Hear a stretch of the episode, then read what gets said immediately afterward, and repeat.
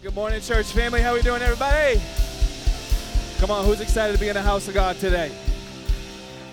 Great, 13 people. Praise God. Praise God. Hey, why don't you turn to your neighbor? Say, neighbor, you're blessed to be sitting next to me today. Come on, give him a big old hug, big old kiss if it's appropriate. If it's not, don't do it. Trust me, it will not work out well for you.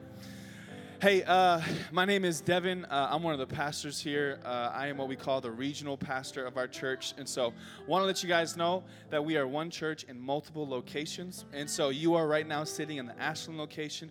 We also have an online campus. Come on, give it up for our online campus, our global family. But then we also have a Framingham location that just went to two services last week. Come on, can we give it up for Framingham? Just last week, we had over 60 new people in our services just as we added a new service. It was incredible. And then we also have what we call TC, our Tri County Bellingham location. Right now, it's meeting in a movie theater uh, out in the Bellingham location. Come on, can we give it up for our TC family? We love you guys. So proud of you. Um, Hey guys, we're starting a new series today that actually we did, and we, we are now doing a volume two version of it. We did this two years ago, uh, and we're, ta- we're calling it Churchianity. How many were here for the first volume of Churchianity? Come on. And so, really, what we're going to be doing is uh, it's, it's, you're probably not used to seeing a pastor kind of address something like this, but really, we're addressing toxic Christian culture. And so, I just want to let you know ahead of time, it's going to be a little spicy today. Y'all ready for that? Listen, I'm not a boring communicator. Don't be a boring listener. You guys gonna holler back to me today or no? Okay, where my Pentecostals at? That's great. Uh, Pentecostal and Latino are synonymous words. I just want to let you guys know that. Um, so, to anybody that's not Latino, you can say amen. You could say preach. You say gloria deus. You can say ay mi deus. I don't care what you say. Just say something, all right? Y'all with me today? Uh, I'm, I'm starting off funny because the message is really not funny today. Um, we're really going to uh, talk through a, a, bunch of things that honestly Jesus had a significant challenge with uh, in his ministry was against these Pharisees. So Pharisees really represent today, and we're going to talk about this. Pharisees really represent people that know the Word of God, but they are far from the heart of God. And so, what we want to address is really this. And so, we're going to be talking about spiritual abuse today. And uh, I want you guys to be prepared for it. You guys ready to take some notes? Uh, I, I, promise you there's going to be some stuff in here that's going to be really important for you. And so, what I want to do, uh, without further ado, I want to introduce you guys to a video and check out our Churchianity promo. Check this out.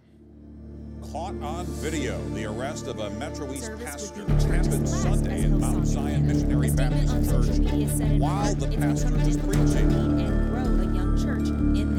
Hey, I just wanted to jump on but here I and had talk to about mature church and realize no, the church didn't hurt me. It was some of the people in there because they're hurting.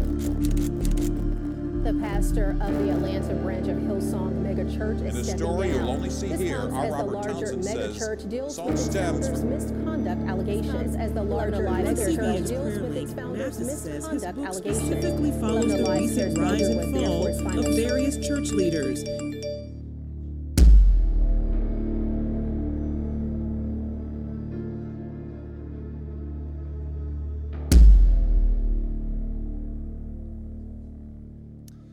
To get to work? Throw up uh, James chapter 1, verse 27. This is what the Bible says. It really talks about a pure religion. Here's what scripture would state uh, Religion that God our Father accepts as pure, somebody say pure, and faultless is this. So I want you to see something about this text so far. So God says that there are expressions of religion that He rejects.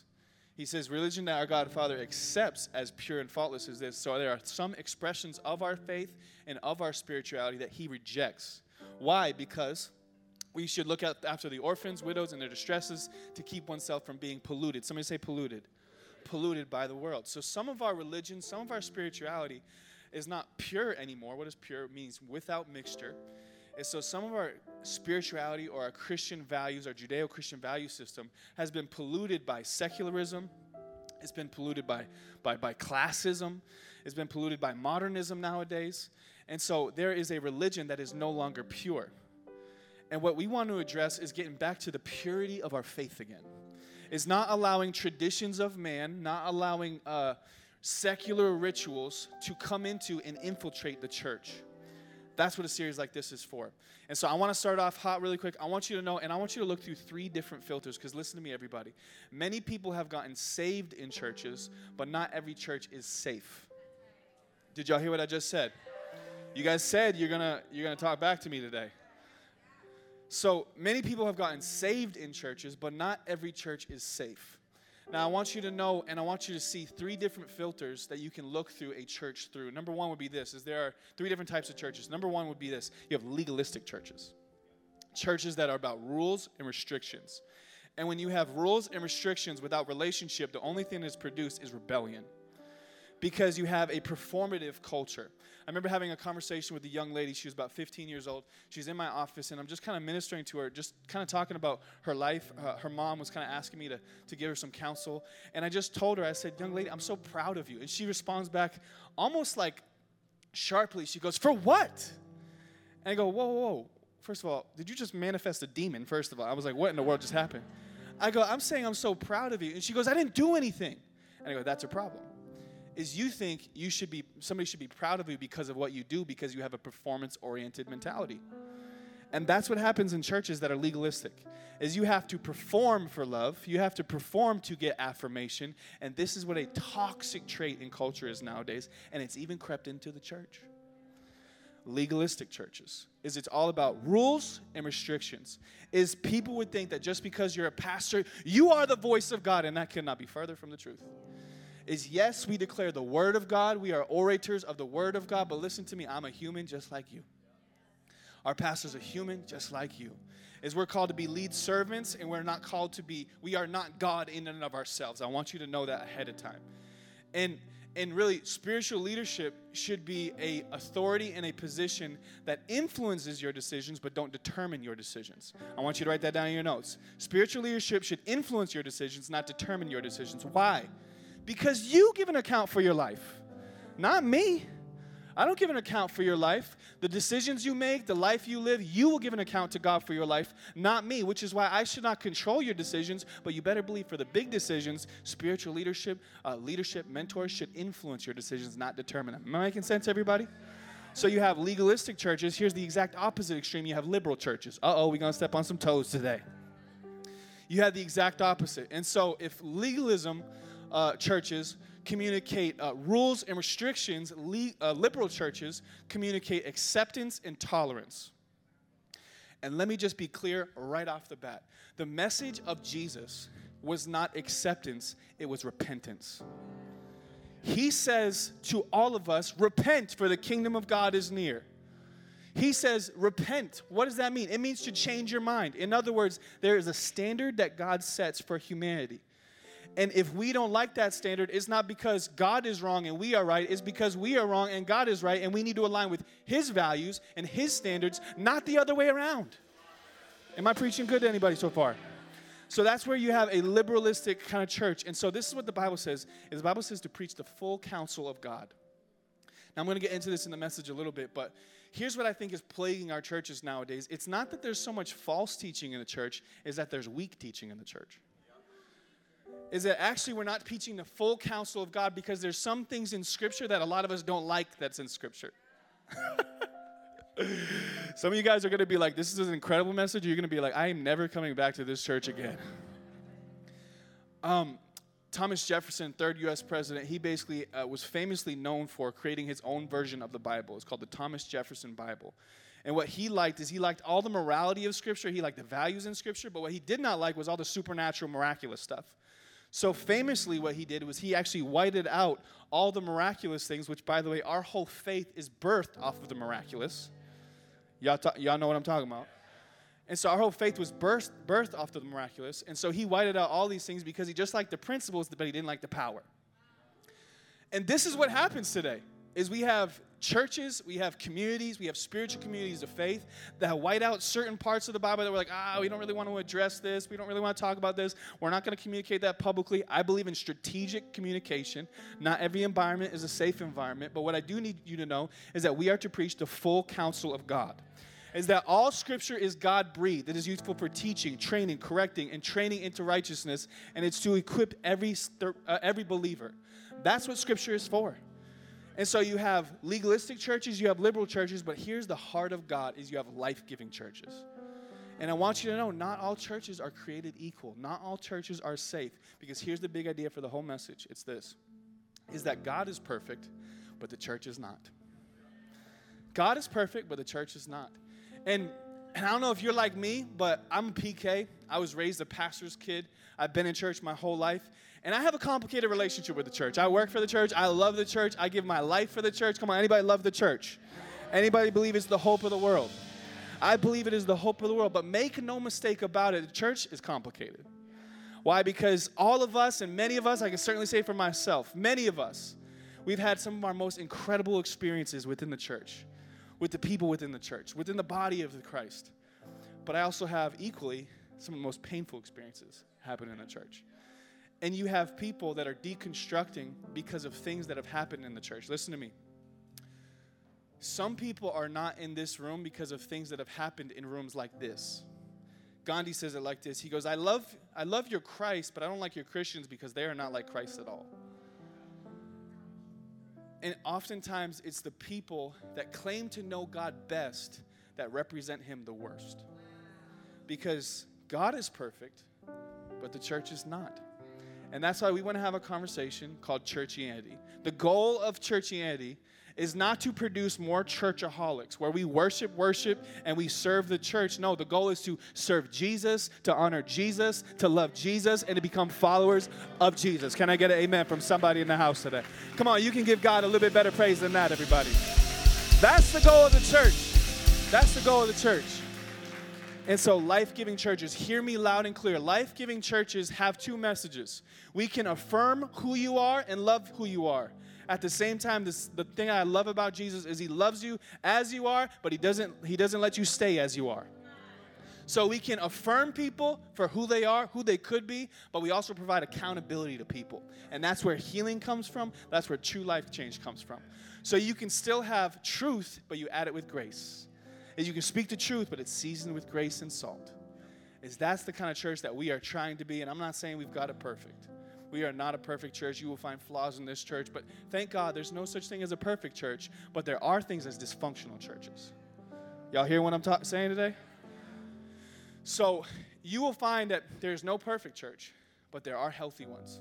And I want to make sure that we set a standard as a church because it's not just the pastor's responsibility to minister to people. Come on, one of our goals and one of our, uh, our vision really for our church is we exist to connect the disconnected. But one of our goals is that every member become a minister.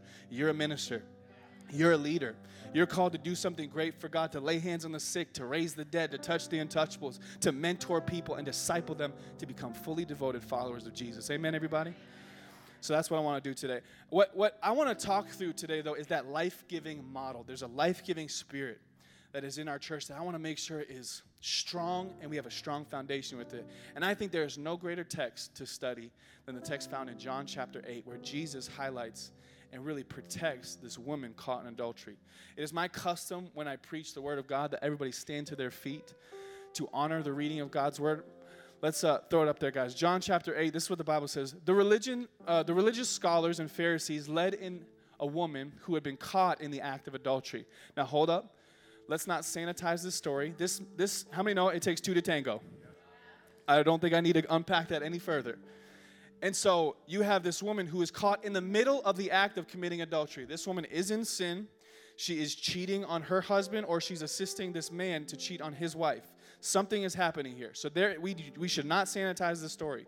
But we know, all we know is we have labeled this woman. The only thing we have of this woman's identity is the fact that she's a woman caught in adultery. We don't know her name because that's what culture does. Is culture labels you for your sins that you committed instead of who you could be. So we know her for the woman being caught in the act of adultery, but how many know it takes two to tango? We never, we never hear about this man. Where's the man? Well, some scholars believe, and some scholars would actually study and state that actually it was a religious Pharisee that was somebody that was planted so that they could, first of all, expose this woman and protect him. Y'all hear me? So these Pharisees are being selective with Scripture. Is they're saying, and they're using the Mosaic law, Deuteronomy 22 22, which states that if somebody is caught in the act of adultery, you are to be put to death. So they're putting this woman to death and want to stone her out in a public setting, but they're protecting this man who likely was one of their own. So they stood her in plain sight in front of everybody. Teacher, this woman was caught red handed in the act of adultery. Moses in the law gives orders to stone such persons. What do you say, Jesus? So, what are these religious Pharisees doing? The religious elite are trying to expose Jesus and trap Jesus. Why? Because the Mosaic law, if he's the Messiah, he would, of course, agree with Scripture. So he would either have to agree with this Scripture, they're trying to trap him, or she, they, he would have to say, Jesus would have to say, uh, don't put her to death. And what would he be doing? Now, now he's not agreeing with it, or he's saying, uh, "This woman, she should be bypassed." And so what? Now he would be la- he would not have compassion for her, so his reputation would be ruined. So they're trying to trap him. So go on to the next verse. It says this: They were trying to trap him into saying something incriminating, so they could be, bring charges against him. Jesus bent down and wrote with his finger in the dirt, and they kept at him, badgering him. What do you say, Jesus? What do you say? What, what should be done with this woman? Should we stone her just like the law says? Or are you going to bypass her and just have all this compassion and not agree with the word of God? They're trying to trap him. So what does he do? Jesus puts up a mirror to these religious Pharisees. He literally says, okay, the sinless one among you, go first. You throw the first stone. So what does Jesus do? They're trying to make him pass judgment on her, but what does he do? He puts up a mirror and he's judging the judges. He's saying, You you see the plank, you see the speck in her eye, but there's a plank in yours. Geni- Jesus is genius. There's a third option, by the way. You don't have to be trapped into this corner. It is the genius of Jesus. So, throw the stone. Bending down again, he wrote some more. Hearing that they walked away one after another, beginning with the oldest, the woman was left alone. Jesus stood up, spoke to her. Woman, where are they? Does no one condemn you? No one, Master. Neither do I, said Jesus. So go on your way from now on, don't sin. Come on, anybody grateful for how Jesus loves us and handles us? Oh. I want to preach from this thought today. I want to preach from this thought. I see dead people. I see dead people. I know you're probably like, what in the world? I'm going to explain it. Don't worry. I see dead people. Why don't you sit down and let me pray. Father, we love you. Thank you, Lord, for what you're going to do in this service. Help me to help me to communicate your truths. Speak to me and through me. And I pray, Lord, that we would expose the works of the enemy, protect and love people, but there will be a life giving spirit. I pray as we study the Pharisees that I wouldn't be Pharisaical as well. The goal is not to hurt the church, the goal is to purge and get rid of some of the foolishness within it. For I love it. And I know you do. To help us to become more like Jesus, to see Jesus, to hear from heaven, and encounter the power of God. We love you, Lord. It's your Son's name we pray. And everybody said? Come on, everybody said? Amen and amen. What we're going to be doing in this series for the next three weeks is we're going to be engaging in the study of ecclesiology.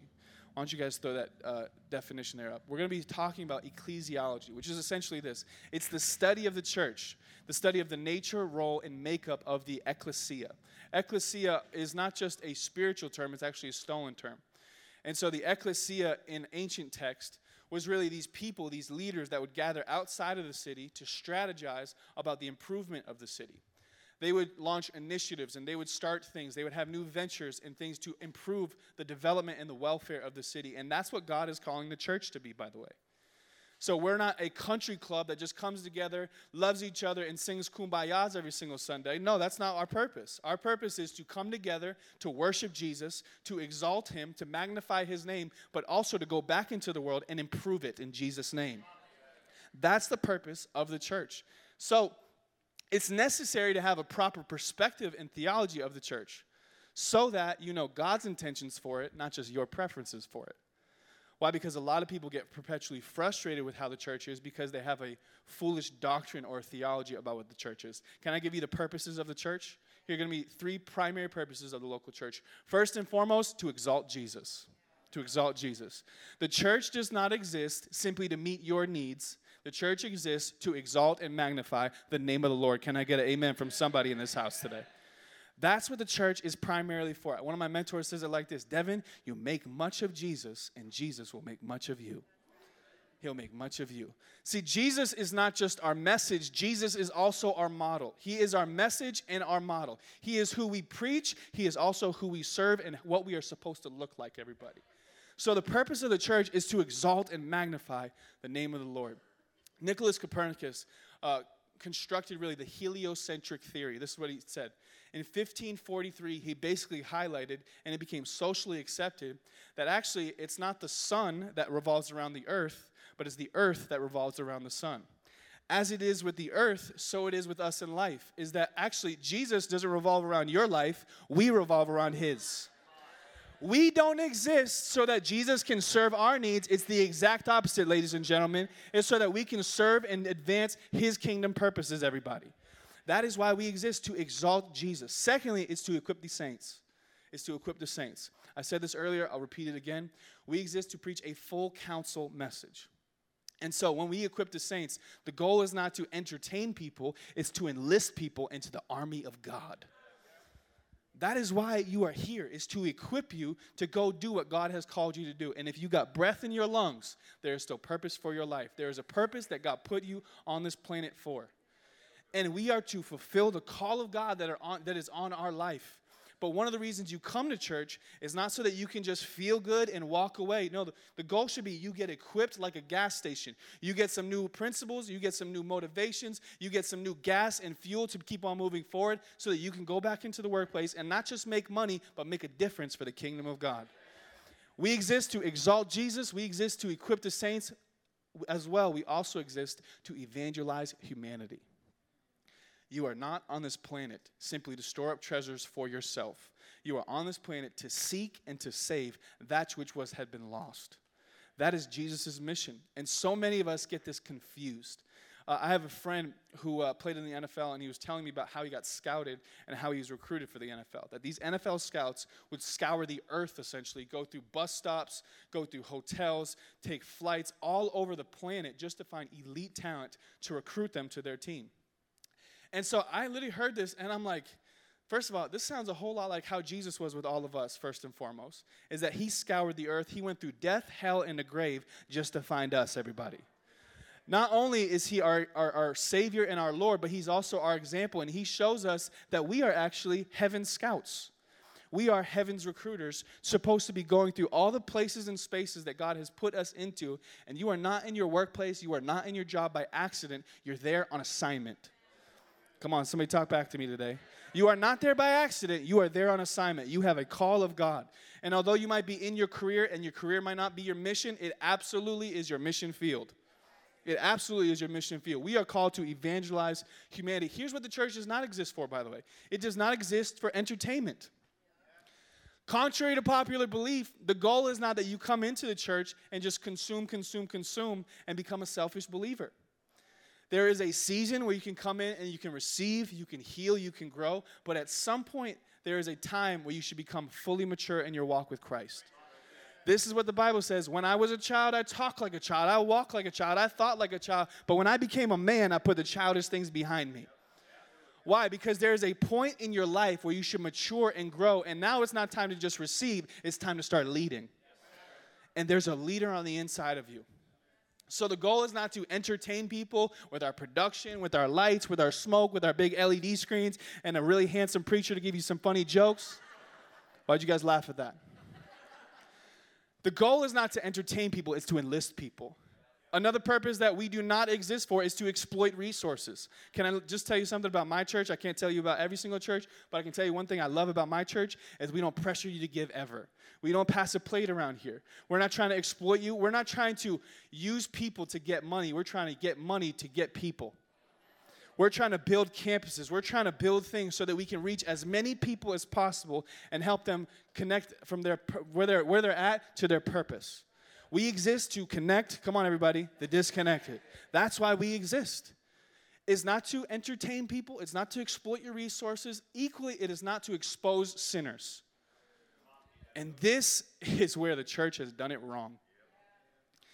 I think so many of us don't even need to have a story that we've seen on the internet because we have personal friends that have been through this. Is you can always tell a healthy church or a healthy community based on how the church handles sin. It's based on how people handle sin. Is do, do churches expose sin or expose the sinner? Because the two are incredibly different. And this is where people have experienced spiritual abuse. Let's throw up this term there, guys. Uh, we've, we define spiritual abuse this way spiritual abuse is this Spiritual abuse is when spiritual authority, throw up the text there, guys. Spiritual abuse is when spiritual authority uses their power or personality to manipulate you to their preferences and not God's purposes. This would be a great thing to either take a picture of or write it down in your notes. Spiritual abuse is when spiritual authority uses their power, personality, or position to manipulate you into their preferences, not God's purposes. Spiritual abuse occurs when what happens? When people want to use you for your services and neglect your soul. Is essentially a healthy church has this motive behind it. Are you all getting something out of this so far?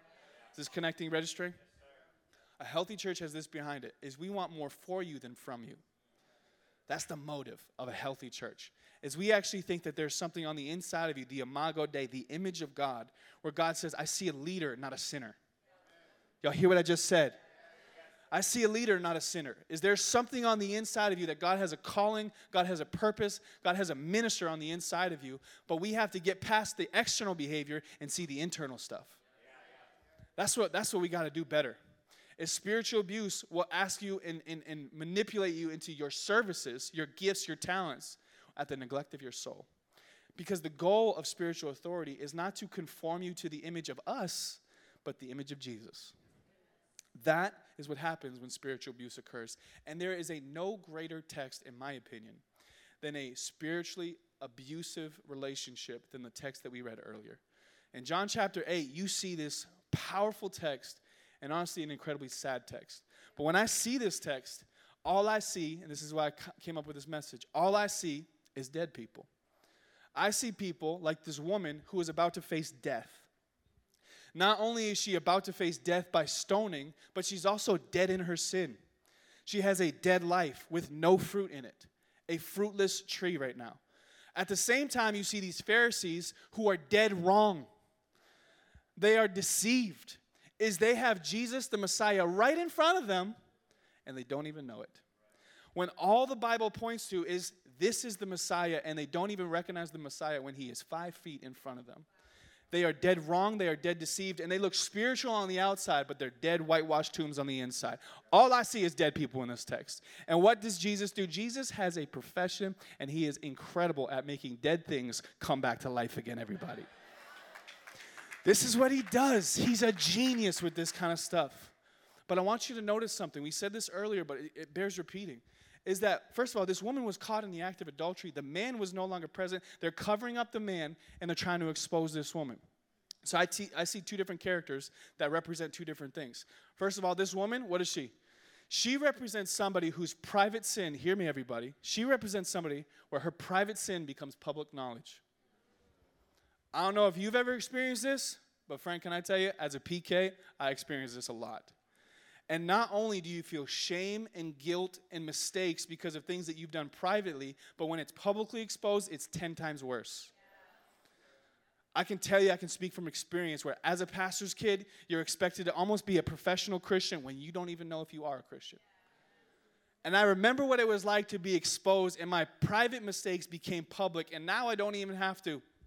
I don't know if you guys can handle this rawness. Can you guys handle some of this? And now I have to not only protect myself, but I also have to protect the image of my parents. That's what happens as a PK. It's an incredibly traumatizing event sometimes, but thank God that God for thank God for God's grace and thank God for leaders that don't expose you but protect you behind the scenes. So what does Jesus do? Jesus doesn't expose this woman, she, he protects her. But I also see these Pharisees. I said this before, bears repeating again. The Pharisees represent people that know the Word of God. They knew the Torah, they memorized this thing. They're the religious elite. They want everybody to know how spiritual they are. I wonder if you know some people like that. Better question I wonder if you're like that. I wonder if we're like that. Is all of us have this tendency to get spiritually prideful and become more like the Pharisees than even the woman? It's yes, we got moments and we, moments of weakness where we're just like the woman, where our sin has taken over us. Is she wrong? Of course she's wrong. She's cheating. She's, she's committing sin. She, she committed a felonious act that deserves, according to the Mosaic law, death. And so they're trying to trap Jesus. And what does Jesus do? He puts a mirror to their face and he basically says, Listen, you without sin, cast the first stone. Oh, I love how protective he is because he is equally affirming the text and he's affirming the Mosaic law. At the same time, he's saying, None of you are perfect. None of you are perfect. And so, what does he do? He's not easy on her sin. Make no mistake about it. Some people can read this text and be like, oh, he's just easy on sin. He's all grace, grace, grace. No, he's great, grace and truth. And he's addressing her sin, but the first thing he does is he loves her and then he privately confronts her.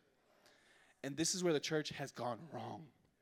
And this is where spiritual abuse has taken place. Is people are exposed for their sin and exposed for their weakness, and we don't we don't protect them, we expose them. And let me just tell you something there is no greater pain and shame than when not only are you privately struggling, but now publicly you're being exposed. There is story after story after story over the last few years, and this is why we started this series, is because pastorally, many of our pastors could give you countless stories of people that have come from previous churches and are essentially rehabbing in our church.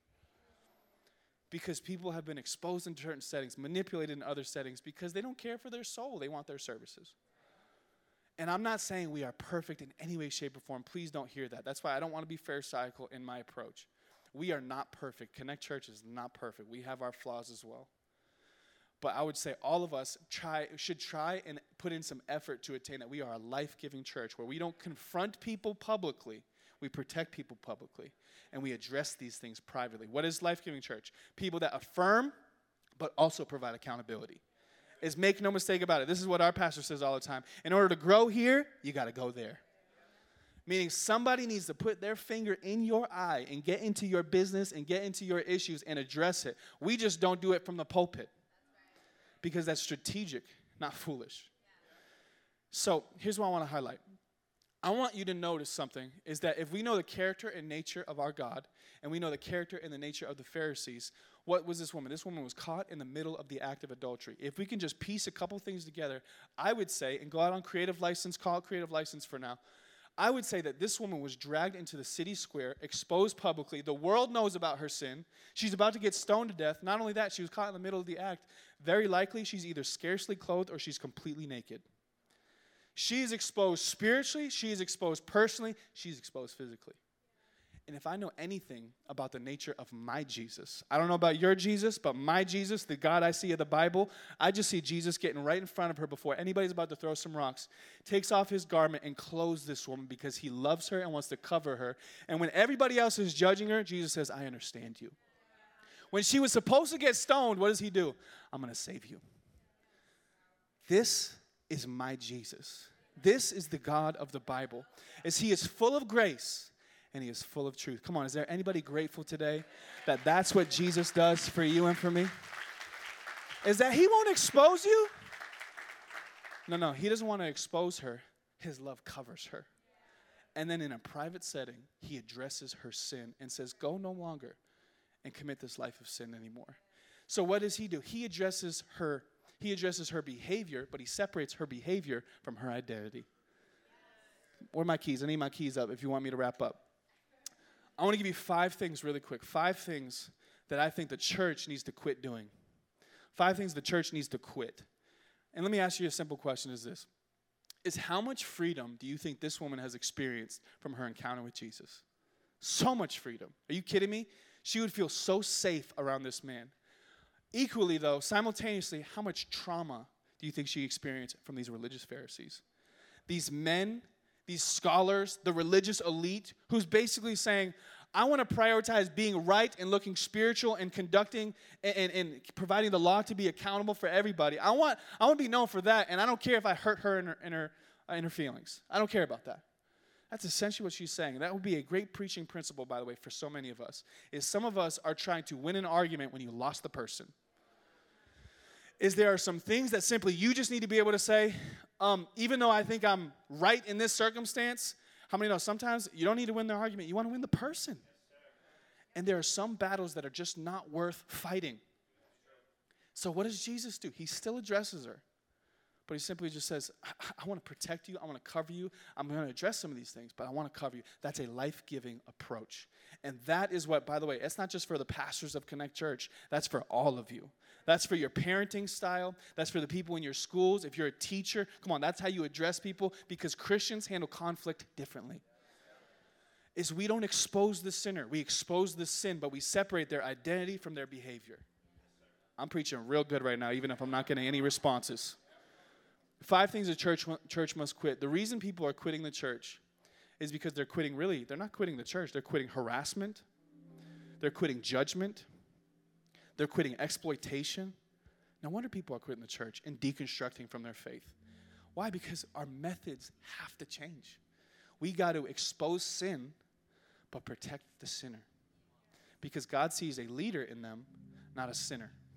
He sees what's on the inside of you. He sees the potential. He sees the minister. He sees the leader on the inside of you. And so that's the kind of church that we are. And if we want people, come on, anybody want people to stop quitting church? Anybody love the church? Anybody believe in the church is the hope of the world? If we want people to quit quitting the church, will the church quit doing the things that made them quit in the first place? Here's what I would say.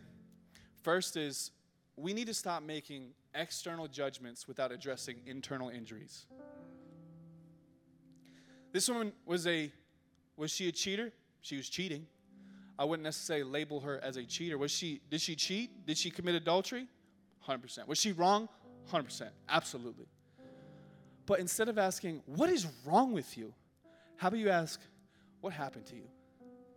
Was your dad there for you? No, your dad wasn't in your life? Uh, I mean, it makes sense. You're trying to get affirmation from another man. What, you don't have the same value system. You weren't raised a Christian, so you don't know that that's actually wrong and that's actually sin. Well, I, make, I mean, that makes sense. I'm not excusing the behavior. I'm just saying stop making external judgments and get to know the internal wounds first. Let's ask the questions is what instead of what is wrong with you, ask what happened to you. How can I understand you better because judgment happens in church settings where you judge the whole person without knowing the whole story. We got to make internal assessments. Is what's going on on the inside? Is Jesus actually addresses this so often? Is he cares about the heart? What does the Bible say in the Old Testament? It says, man looks at the outward appearance, but God looks at the heart. He looks at the heart. He looks at the internal side of life. And so, really, your behaviors are a result of your beliefs. And so many of us are led from pain, and as a result, we have those problems.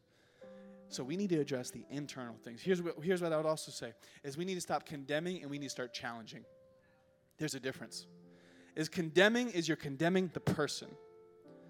Challenging is you're, con- you're, you're challenging the behavior. What does he say? I don't condemn you. I don't condemn you. I love you. You're my daughter. I see the image of God on the inside of you. I created you, crafted you. You have a calling. You were designed for a destiny. You were created for a calling. You have a purpose on this planet, and you are not going God's in, in, with God's best in your life. And I want to challenge you. There's a better version of you out there. But He doesn't condemn her. He doesn't condemn her to hell. He doesn't say, "How dare you get away from me, you vile scum human being?" No, He protects her, and He challenges her at the same time. What, what, what do we also learn in this? Throw up the third one there, guys. We must quit caring for our image more than our mission. Oh, this is for the church. Is these Pharisees want to be seen as these spiritually elite people? Look at me all strong and mighty. I know all the Bible. I know the Torah. I have it memorized. I could repeat scriptures to you. Jesus doesn't even know the scriptures and he claims he's the Messiah. They cared only about their image. But Jesus was on a mission. What was it? What was his mission? To seek and to save that which was lost. Who needs a doctor? Not the healthy, but the sick. And so Jesus is prioritizing the mission, and these guys are trying to prioritize their image. They're literally saying, like, you're disobeying the law, Jesus. And God's like, are you serious? The law says to love your Lord your God with all your heart, mind, soul, and strength, but also love your neighbor as yourself. You're exposing this woman, not protecting her. My mission is to help her, not to prove a point. They prioritize their image over their mission here's what I'd say. Here's a fourth one, just a practical one for the whole church, is we need to stop putting pastors on a pedestal. Is we exist to worship Jesus, not worship our pastor. Is you can honor the pastor, but you don't worship him. I'm a human being just like you. I got flaws, I got mistakes, I got a past, and thank God by the grace of God. Come on, I am what I am by the grace of God. Anybody that made a couple errors in their life, anybody that got some sin in their life, come on, we thank God for his grace and his mercy.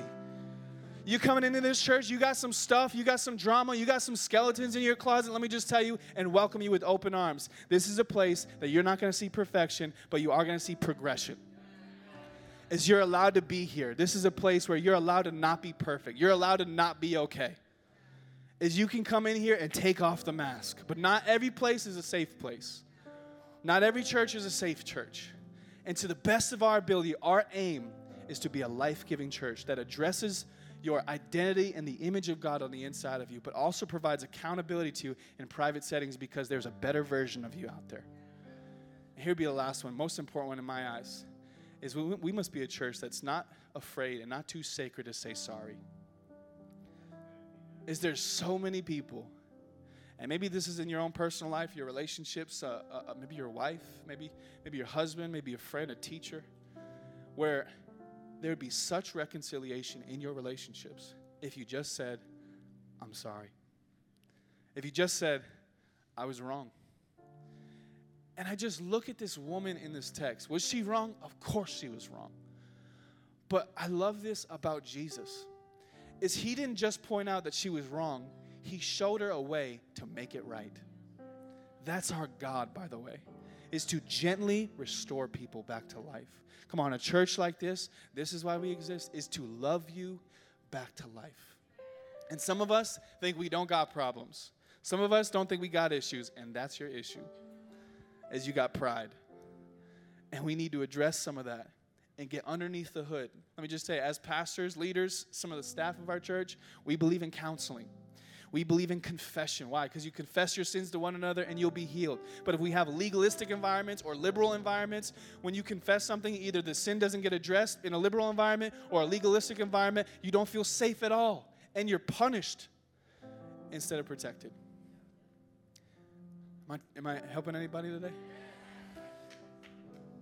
We must not be too sacred to say, I'm sorry. And let me just say as I close if there's one thought that came to my mind as I was reading this text, if there's one person who experienced more church, more church hurt than anybody, it would have been Jesus. Jesus experienced the worst type of pain, the worst type of spiritual abuse. Is the people that put him on the cross wasn't the worldly people, it was the religious ones. And Jesus didn't give up on the church, even though he experienced spiritual abuse. And listen to me, here's what I want to say the body of Christ, Bible says, is really the, the body of Christ, the, the collective church, the big C church. Is if you've been hurt by the church and the body of Christ has hurt you, I want you to remember one thing. I want you to remember what the body of Christ took for you. Is he took the church, he took the pain, he took the shame, the guilt, the past, present, future sins that you committed, he took it on the cross. And if there's somebody that has license to give up on the church, it would be Jesus. But the goal for us is not to produce churchaholics, it's to produce disciples, followers of Jesus that look, love, and lead like him. And if you've experienced spiritual abuse or church hurt or pain or traumas from the church, I just want to say on behalf of a church, and maybe it was even from this one, I just want to tell so many people under the sound of my voice, whether you're watching online, a message a couple days from now, or you're watching in all of our campuses, I'm sorry. The church is not perfect. God is. And God doesn't need to apologize for anything, for He is perfect, but the church does. And on behalf of a church, I want to tell some of you don't give up on her. There's not, you're not going to find a perfect one, but you can find healthy ones. And I'm sorry on behalf of the church for the spiritual abuse that was occurred, for the manipulative tactics, for hurting families. But let me just tell you, there's incredible churches out there that are doing God's will and God's commission. Don't believe all the tabloids that every church is bad, all mega churches are bad. No. Don't let one church or a couple churches ruin all churches for you. The church was God's plan, not man's. And the local church is the hope of the world. And I believe that I'm going to give my life to it for the rest of my days. Is there anybody else in here? Amen. Why don't you bow your heads and close your eyes? I want to pray two prayers for you. The first is if you've ever experienced that kind of abuse, I want to pray a prayer of healing over you. So, Father, right now I pray the mercies of God, healing hands of Jesus, as if they literally have a hand that just touches their shoulder right now by the Spirit. I thank you, Lord, that you're literally healing people. You're renewing their strength again. I think that they're going to soar like eagles. They're going to get fresh vision, fresh dreams again. They've been, they've been stuck and they're not thriving because they need to heal. And so, Father, I declare in Jesus' name that the rivers of God would come over them and wash them clean in Jesus' name. Thank you, Lord. Thank you, Lord. I plead the blood of Jesus over them from the top of their head to the soles of their feet, that from body, mind, and spirit would get clean right now in Jesus' name. That you would literally renew them. I just see a divine reset, like a computer, a reset that just took place over their body, mind, and spirit in Jesus' name. Now, for those of you under the sound of my voice that need to give your life to Christ today, and put Jesus at the front and foremost of your life to say, He's not just your Lord, He's also your Savior. He is your leader, He is the one that loves you. For those of you that need to give your life to Christ today, I believe the Spirit of God is speaking to you today. We're not asking you to join a church, although I think that's so important for your spiritual growth. We're asking you to join Jesus. If that's you, on the count of three, I want you to shoot your hand up boldly and say, That's me. One, Jesus loves you. Two is your day for salvation. Do not wait another minute. Three, if that was you, shoot your hand up boldly and say, That's me. I need to give my life to Christ today. I'm so proud of you, brother. I'm so proud of you, my sister. We are so proud of you. I see you in the back right there. I see you in the back right there. I see your hands right back, back, back there. Thank you so much. Is there anybody else? Come on, boldly. So proud of you. Praise God. Everybody, repeat this prayer after me. Say, Jesus, I'm a sinner in need of a Savior. So today, I give my life to you. I put my trust in you and my faith in you. I will live for you all the days of my life. And I receive your love. Come on, everybody, I want you to agree with me. I receive your love. I receive your forgiveness, and I need healing. So from this day forward, I'll live for you all the days of my life. Now, Father, I pray you would seal that prayer. I plead the blood of Jesus over them. I thank you for my brothers and sisters that our best days are ahead of us in Jesus' name. That we're not going to be confronted and labeled by our sin like that woman was. Now, we're not people that are the woman caught in adultery or the man that did this or, or, or, or, the mistakes that we have made. We are not labeled by our mistakes. We are labeled by our Savior and our Lord. And so I thank you today, Father, that you're renewing identities, you're changing minds, you're healing hearts, and you're guiding our steps. We thank you, Lord Jesus. It's your son's name that we pray. Come on, everybody said.